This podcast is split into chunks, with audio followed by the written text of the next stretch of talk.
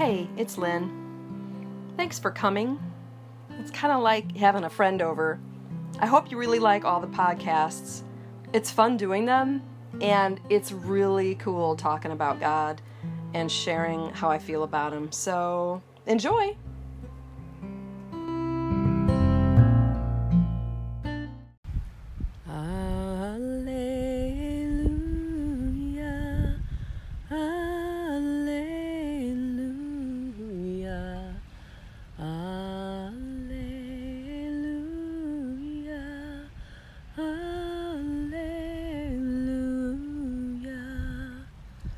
The seed is the Word of God. Christ is the sower. All who come to Him will live forever.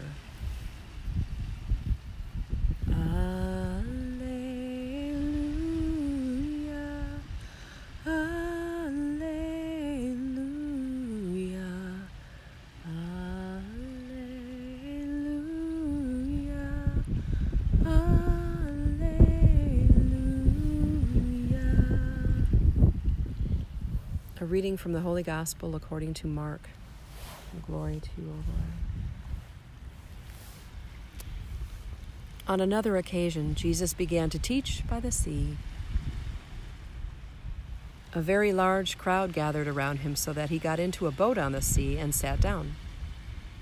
And the whole crowd was beside the sea on land. And he taught them at length in parables, and in the course of his instruction, he said to them, Hear this. A sower went out to sow. And as he sowed, some seed fell on the path, and the birds came and ate it up. Other seed fell on rocky ground where it had little soil. It sprang up at once because the soil was not deep. And when the sun rose, it was scorched, and it withered for lack of roots. Some seed fell among thorns, and the thorns grew up and choked it, and it produced no grain. And some seed fell on rich soil and produced fruit. It came up and grew and yielded thirty, sixty, and a hundredfold. He added, Whoever has ears to hear ought to hear. And when he was alone, those present along with the twelve questioned him about the parables. He answered them, The mystery of the kingdom of God has been granted to you, but to those outside everything comes in parables, so that they may look and see but not perceive, and hear and listen but not understand, in order that they may not be converted and be forgiven. Jesus said to them, Do you not understand this parable? Then how will you understand any of the parables? The sower sows the word. These are the ones on the path where the word is sown. As soon as they hear, Satan comes at once and takes away the word sown in them. And these are the ones sown on rocky ground who, when they hear the word, receive it at once with joy, but they have no roots. They last only for a time. Then, when tribulation or persecution comes because of the word, they quickly fall away. Those sown among thorns are another sort. They are the people who hear the word, but worldly anxiety, the lure of riches, and the craving for other things intrude and choke the word, and it bears no fruit. But those sown on rich soil are the ones who hear the word and accept it and bear fruit 30 and 60 and a hundredfold. The gospel of the Lord. Praise to you, Lord Jesus Christ.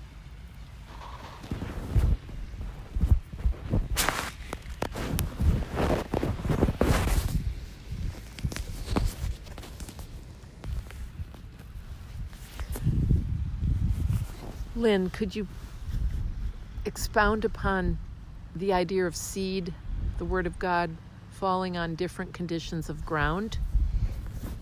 Yeah, what an amazing, awesome reading that was today. Um, that was uh, from Mark 4, verses 1 to 20, in case people that are listening want to crack open that Bible. and uh, find it. Uh, the reason I'm laughing, everybody, is is Julie and I were talking on the break about um, the various conditions of our Bible. Let's just start with that. Okay, like where is it in your house? I have to I have to smile because we had a Bible in my house growing up, one of those uh, two inch thick, heavy heavy ones that has the spots in it where you can write in your family, you know, legacy, baptisms, christenings, the different sacraments. That's what a Catholic Bible's got spaces in it for. When did you get your baptism and your communion and all that? And uh, I, honestly, I don't even know where my parents got that Bible because if it was gifted to them or what. But it was it was always in the in the living room, like on a on an end table, but not on the end table. It was like on the low shelf of the end table behind the pictures of the family, and no one ever no one ever took that that thing off the shelf. It was on that bottom shelf. It's interesting though; it was a presence there. I think I always acknowledged that it was there. I don't know if anybody else did or when it got there, but it was always there that I could remember. Um, but we didn't take it out and read this as a family. That was not that was not our tradition when I was that age. So I do remember the first time I ever took it out, like out of just sheer curiosity. During it would it would have been during Lent. So for Catholics, Lent begins at Ash Wednesday, which is normally around February of the year. And Ash Wednesday is where we begin a 40 day observation of the last the last weeks in the life of Christ where he was on his journey to Jerusalem and wound up having the Palm Sunday where he comes in to Jerusalem. And by that time enough people had met him and been cured. And the rumors he was like a rock star coming into Jerusalem on the back of a donkey and with them throwing palm branches down and love, love, love Jesus. And um, in our Lenten experience, we celebrate and observe everything that happened from that moment on.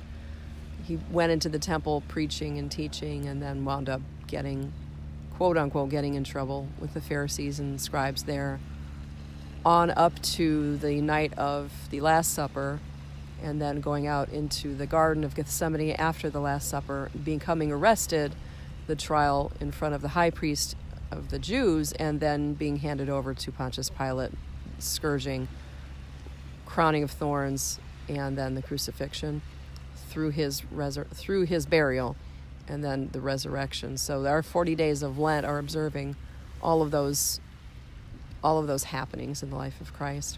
So during that time, I think I it was probably in either my high school or my college age uh, where I began to get more curious about those events.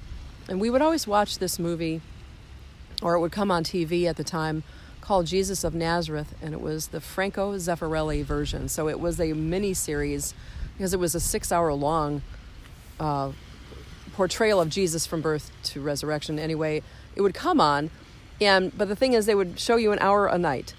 Okay, and so you would have a little snippet of Jesus's life for that hour a night, and then you'd have to wait until the next week to see the next hour. And it was such a great cliffhanger. But I believe that's what got me really like thirsty for. Well, I want to. I want the story to continue. I want to really get in this. And they stopped it tonight, so I think I got the Bible out and and page two that part in the Bible where it was left off in the um, movie because I just really wanted to be in the passion for that. The passion is our term for the last days of Christ, his passion. So maybe the first time that Bible was ever taken off that shelf, and I brought it up in my room with me, and I remember just just taking a couple of um, sentences out of that, and I could just I remember in the presence, the quiet of my own room, I could feel that the power of the words of the Scripture. Think that's what Jesus was talking about today with the different types of ground. Okay, the um, we tend to look at that scripture and go, well, I'm the good ground. So, you know, those poor schmucks out there that don't give Jesus the time of day. Thank God I'm not like them. Or one of the Pharisees that would say exactly that. Okay, so we tend to think, oh, we're, we're this, we're not that, or okay, maybe I'm the. Isn't it funny? We're, we're like trying to picture, am I the, am I a seed on, in thorns? Am I a seed on the path? Am I the seed in the, and friends, we at every point in our lives are either the seed in the middle of the path that gets trampled, depending upon where you are in your life situation right now, and your friends, if they're people that love God or not, and or you're the seed that's among them. You're, you've got a little bit of God and you got some curiosity, but your friends or your situation or your busyness, whatever, is sort of choking out your time with God. Or you're the one in the in the good ground or in one day you could be the person in the good ground but something happens i don't think we need to get super literal about where are we on that which which seed are we i think what we should really be concerned about is doing our best to be the last one as much as we possibly can and that means that we need to get some sort of a regular, protected, sacred time in our day. Our day. I don't mean our life, because if I go that general, then it'll be a, well, I did that really cool thing once, and I went on that one retreat, but then I didn't break open the word or get with God for another week, couple weeks, or months after that. Well, this means that we need to get on a very special and very sacred and very daily time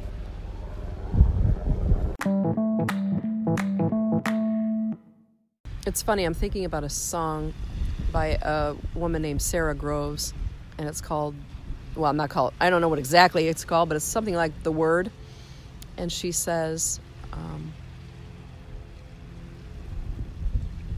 talking about while I'm trying to help myself, my Bible sits upon the shelf with every promise I could ever need. And the Word was, and the Word is, and the Word will be. The Word was, and the Word is, and the Word will be. Here it is with everything that we need all the promises we need that life will work out, all of the protection we need against our enemy Satan and all of his temptations and distractions and frustrations. Everything we need right there in the Word. And I think I was getting at that a little bit ago when I said I brought that Bible upstairs.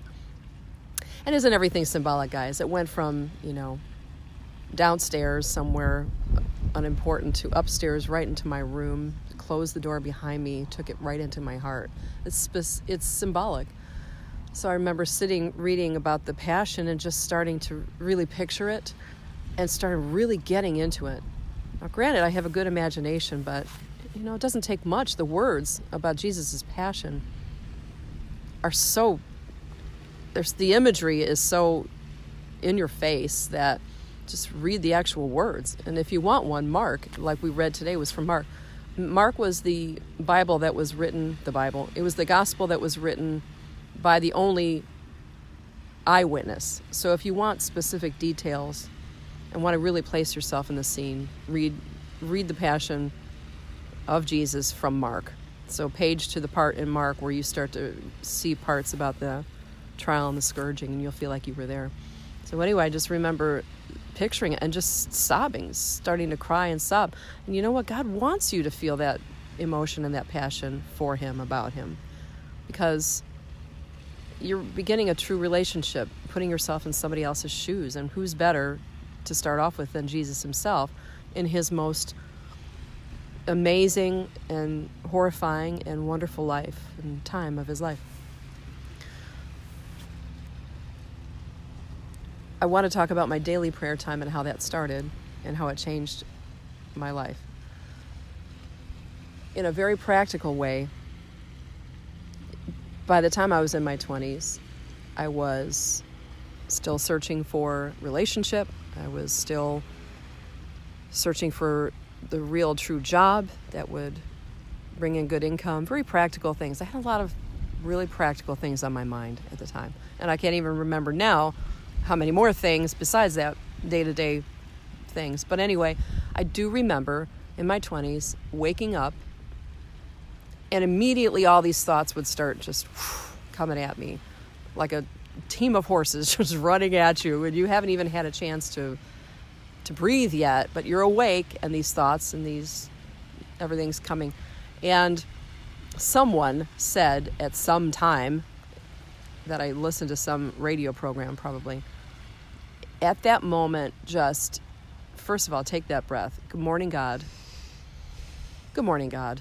Acknowledge God's presence, the fact that He's woken you for another day of life. You have woken up. That's a really great reason to praise Him. I've woken up.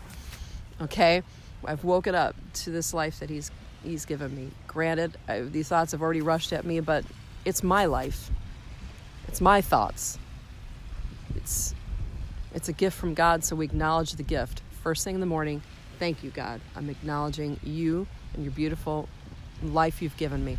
Now get up out of bed and before you check the iPhone, before you go on Twitter, Instagram, YouTube, Facebook, LinkedIn, before you turn on the television or anything else, walk yourself over to your prayer space. Sit down, get that devotional book, pick it up, open to that day, and see what he says. Even if it's one verse of scripture, one verse. Open it up and read that verse for the day. I have loved you with an everlasting love. It just is, that's what it came to me just now, folks. I didn't pre-read this or I have loved you. We have a song. I have loved you with an everlasting love. I have called you and you are mine. I have loved you with an everlasting love. I have called you and you are mine. Seek the face of the Lord and long for him. He will bring you his light and his love. All right, so can we start with a verse or can we start with a scripture? Can we start with a, a quick little song? I don't know a song. Okay, take that one. I don't know. Put on the, the Christian radio station wherever you live. I don't know where that is. I don't even know if we have one. Okay, find out which number it is and just put it on, right? Or find a performer who you like and just play their thing on your phone, whatever. Start with something that opens up your heart and your mind, your soul to God. It doesn't even have to be longer than that just was, but friends, He will take it from there. That is all. Then what do I do? That is all. What if it's 10 minutes long? Well, you know what? Your mind and your soul have just been set and placed in His hands for the day. But any good devotional usually has that scripture verse. And then it has a little bit of a reflection you can ponder from that. So I'm back to my own testimonial here. That was in my probably late 20s when I first started doing that. I went from somebody that went to Mass once a week and loved God and certainly prayed to someone who had a daily morning prayer time. Um, it was not negotiable. Whatever else I had to do for that day, I just got up a little earlier to do this first. But I got up physically out of bed and walked into that prayer space. What did the prayer space look like? Friends, it was a coffee table in front of a couch with a Bible and a devotional on it and a candle. It does not need to be more fancy than that. But why is it important to have that sep- separate space? Because you have a separate space for everything else that you do. You have a separate space where we, you know, get clean for the day, our bathroom. We have a separate space where we eat, our kitchen. We have a separate space where we do our laundry, our laundry room most likely something that looks like that. So, why wouldn't you have a separate space for where you start your morning, start your day, and talk to God? It's your own separate sacred space. I think there's something that happens when we physically change our space from where we sleep or eat. Otherwise, we'd have it all in one room. It's proper. It's it's necessary, and this is as necessary because this is the way you're gonna the whole rest of your day is gonna go. So, but it can be a corner of your room. My point is just put something out there that reminds you that this is who you are now. This is what you stand for. This is your your first identity is going over to that prayer space. This is who you are now. And you know, we physically put reminders of everything else. If you want to lose weight, we put pictures of people that are inspiring to us. Um, if you want to start cooking a certain way, you buy the cookbook and you stick it on your, or you at least print out recipe. You know what I'm saying? We physically have reminders and things in different places in our house of who we want to be. This is who you want to be. So we have it out. So I would get up from my bed and go into my prayer space and I would I would do this each day. Well, if you want testimonial, you should talk to the people that knew me before I started doing this and the people who still knew me after I was doing this. And they started telling me, Lynn, you are, what has changed? There's something about you that's different. You are so much calmer now. You're so much happier now. You're so much more at peace now. And I could it, the neat thing was the only thing I had changed was getting up physically out of that bed and going to that prayer space and giving God the first few minutes of my day. But it affected the whole rest of my life, my personality, my stress level. And friends from there grew this much, much deeper person. And I would invite you to try and do the same.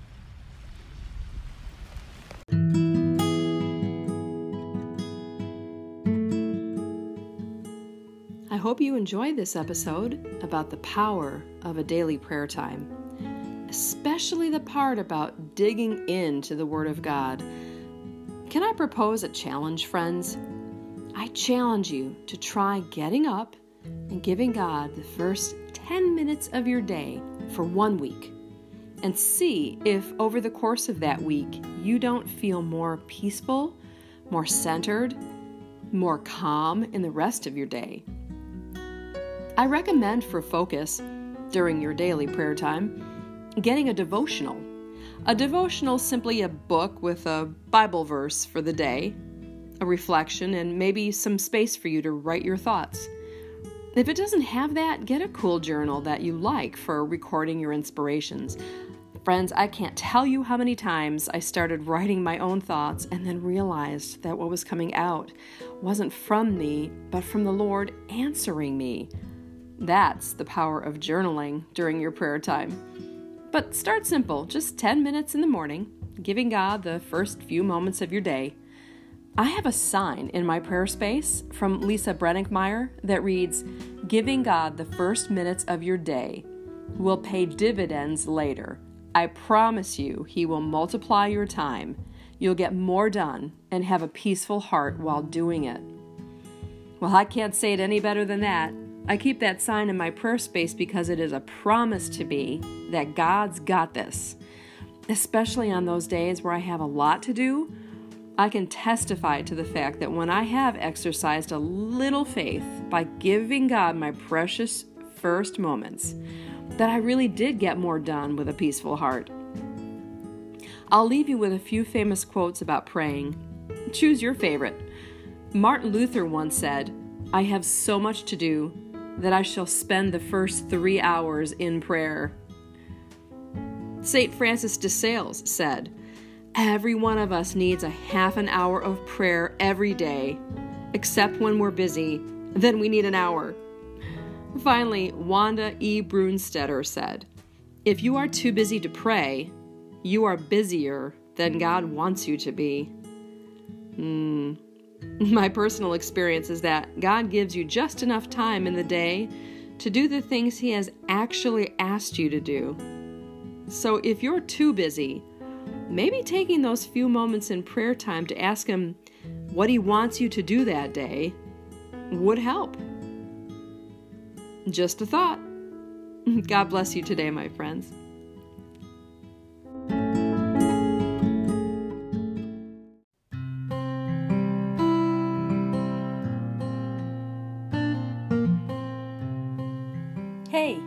Thanks for listening to Secret Peacock.